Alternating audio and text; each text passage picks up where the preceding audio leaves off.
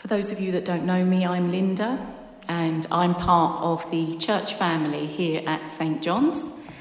Um, some of you that do know me will know that um, probably quite a few years ago now, I used to work um, with lots of military personnel providing therapy and treatment for lots and lots of soldiers, young and old.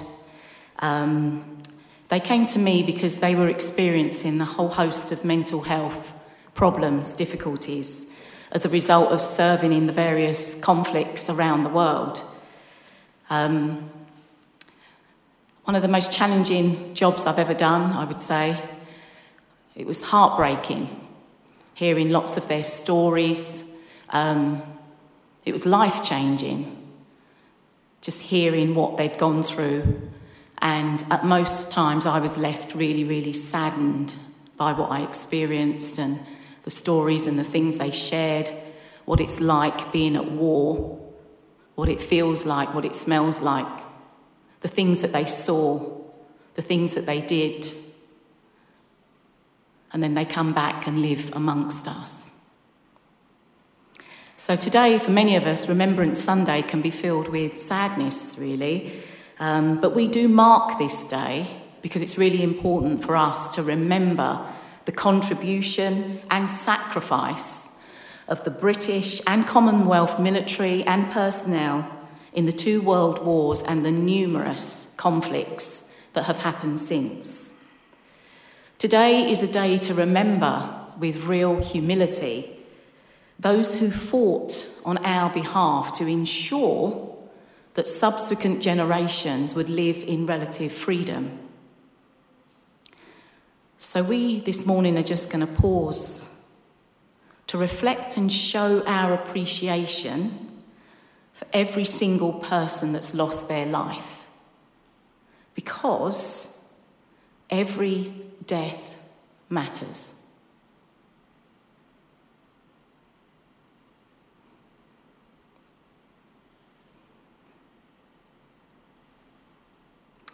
Remembrance does not glorify war, and its symbol, the red poppy, does not glorify war. As Becky shared earlier, the poppy is a symbol of hope, actually, for a peaceful future. Um, it acts as a sign, not only of remembering the military personnel and civilians who have lost their lives, but it just acts as a sign of peace and hope. As I was preparing to share with you this morning, I started to think about loved ones that I'd lost um, and some people here in our congregation have lost loved ones. And I was thinking about a couple of people, and I've just, I have asked Jackie if I can mention Dino, her husband's name. Dino, Jackie's husband, who passed away um, some years ago now, but was a really close friend, much loved by so many of us that are here today. And I started to remember him and just various other people that have died over the years. And I just want to say that there is a place to remember them too, because to remember is important.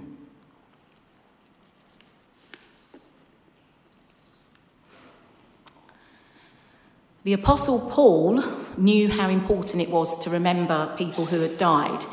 So, around 2,000 years ago, he wrote a letter to a church that was struggling. This church was struggling with some profound questions of life. What happens to people who die? What does the future hold for them and for us? Now, these may be questions that you are asking yourself. You may have asked yourself these questions, or you may even be asking yourself these questions right now, right here. Now, the Apostle Paul gives us a response to those life, you know, those profound life questions. So I'm going to read from the scriptures it's only six verses, but if you'd like a Bible, if you wave your hand now, someone will bring a Bible to you. But the verses will be on the screen, and I'm going to read from 1 Thessalonians chapter 4, and I'm reading verses 13 to 18.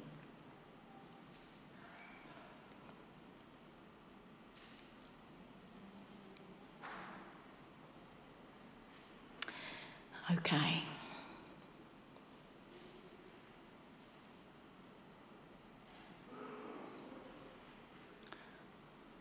I think we're good. Thanks, Jude. I think we're good. Thank you. So, the heading here is Believers Who Have Died.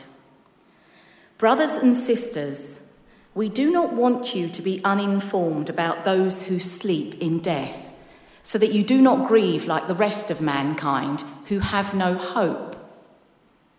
For we believe that Jesus died and rose again, and so we believe that God will bring with Jesus those who have fallen asleep in him. According to the Lord's word, we tell you that we who are still alive, who are left until the coming of the Lord, will certainly not precede those who have fallen asleep. For the Lord himself will come down from heaven with a loud command, with the voice of the archangel, and with the trumpet call of God, and the dead in Christ will rise first. After that, we who are still alive and are left will be caught up together with them in the clouds to meet the Lord in the air and so we will be with the Lord forever. Therefore, encourage one another with these words. This is the word of the Lord. Thanks be to God. These are truly great words of comfort for those of us who are believers in Jesus Christ.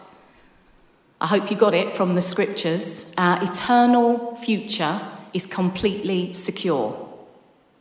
Jesus has returned to heaven and he has prepared a place for each and every one of us. And he's going to come back to get us so that we will be with him forever, for all eternity.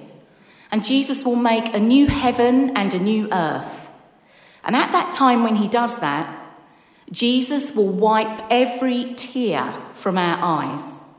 There will be no more death no more mourning or crying or pain, for the old order of things would have passed away. Fantastic.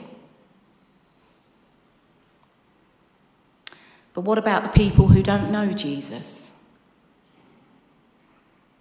People in our schools,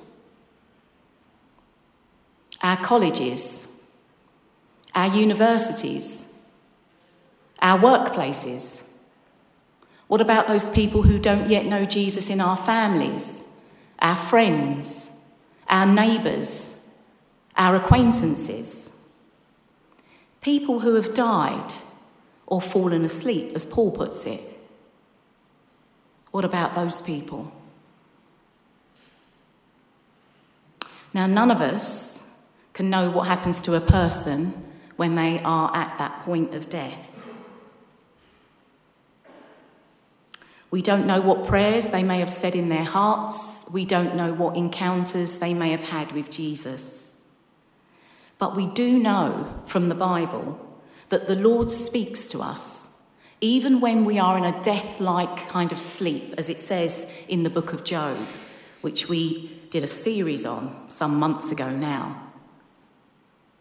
We know too, if you know Jesus, if you know Almighty God, you know that He is a God of justice, of mercy, of compassion, and loving kindness.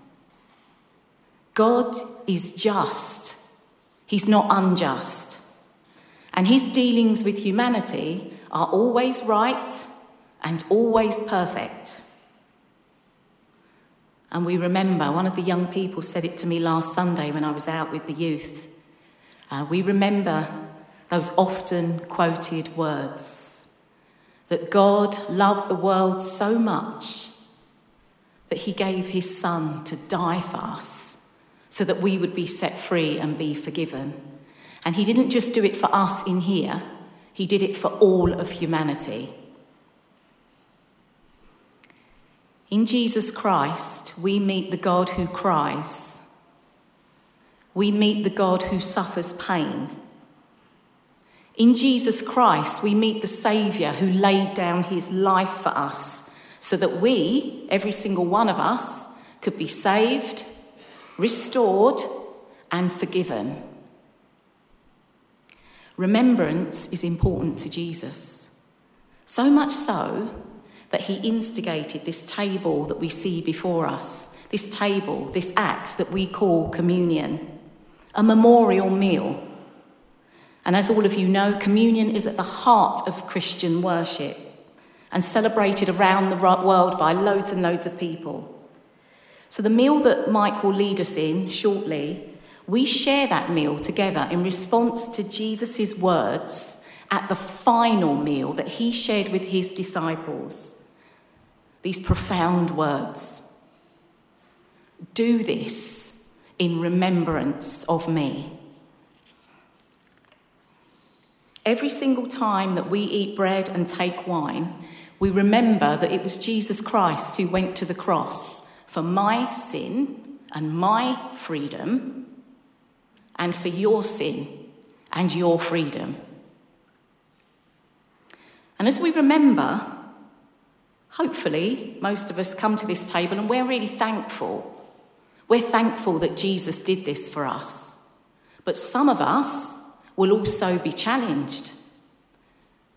Challenged to live differently because of the great price, that cost of our Saviour being beaten and hacked about and nailed to a cross.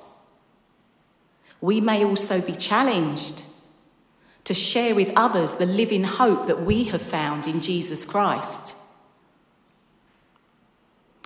Now, Mike said there was about, what, 80 people in this room? In a gathering of this size, there may be somebody sitting amongst us, someone listening online, who has never heard the good news about Jesus and what he has done for them. If that's you, in this room or online, I just want to say one thing to you, really. There's no need to delay. We don't have to get to the point of death before we open our heart to Jesus Christ.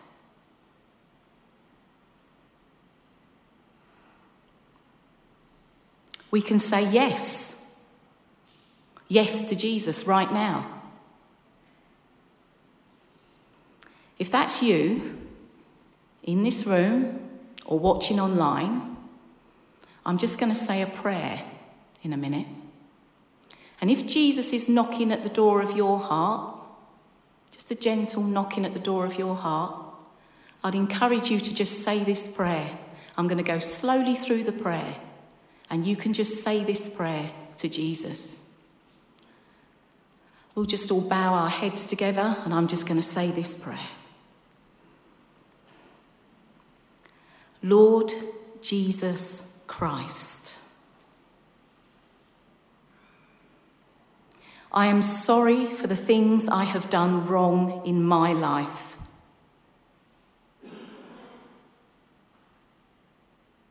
I ask for your forgiveness. Thank you for dying on the cross for me to set me free from my sins.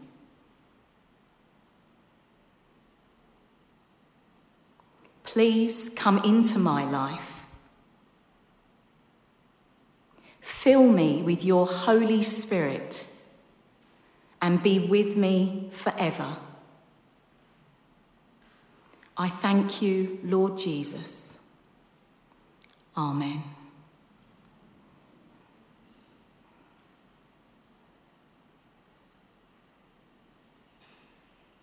If you said that prayer, either in this room or online, I'd encourage you, if you're here, to speak to Mike, myself, Becky, or some of our team who will be wearing a prayer lanyard after the service.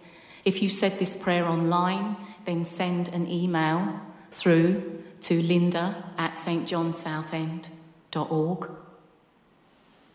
We want to help you on your Christian journey, so please don't leave this place without just saying, I said that prayer. Jesus encouraged us, every one of us, to remember him because he said, Do this in remembrance of me. Remembrance is important. In a moment, just as I close, we are going to place a wreath on a grave in our churchyard. Now, this grave has been adopted by one of our congregation here, and the grave, we refer to it as the grave of the unknown warrior. And we have come to see this unknown warrior as representative of all people who have lost their lives in the many conflicts around the world and the conflicts that are happening now. So many of them. The world is at war, isn't it? People are against one another. So we're going to place this wreath that I've just got down here, going to take it through to the graveyard. A few of us are just going to walk there and say a prayer over that grave. Um, just placing the wreath really to honour every single person who's lost their lives in conflicts of all kinds. So before I go, I'm just going to pray, and the band will come up. A few of us, and if you want to join us, please do. We're going to just walk through the church and lay the wreath on the grave, which is quite near the exit to the church. But before I do, let, let us pray. Our Father, we thank you that you are the God of justice and peace. We pray for those who have been injured, killed, or disabled through war. We pray for those who have lost homes and security through conflict, for those who have lost loved ones, and for those who face danger and take risks for peace. We pray too for those caught up in the current conflicts around the world, especially for the children refugees, and those who find themselves in a state of complete hopelessness and despair. We call upon you this day, God of justice, compassion, and mercy. Would you comfort those who mourn and bring swift resolution to all who are at war? And we ask it in the name of your Son, our Lord and Saviour, Jesus Christ. Amen. Amen.